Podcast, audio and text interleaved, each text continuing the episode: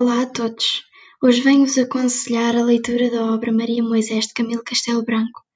Eu gostei muito de ler este livro, pois para além do seu assunto ser diferente e bonito, é uma história muito cativante. Ele fala de Maria Moisés, que é uma menina que foi encontrada dentro de um berço no rio. A história de vida dela, os acontecimentos anteriores e transmite-nos várias características daquela época. É um livro que todos deveríamos ler.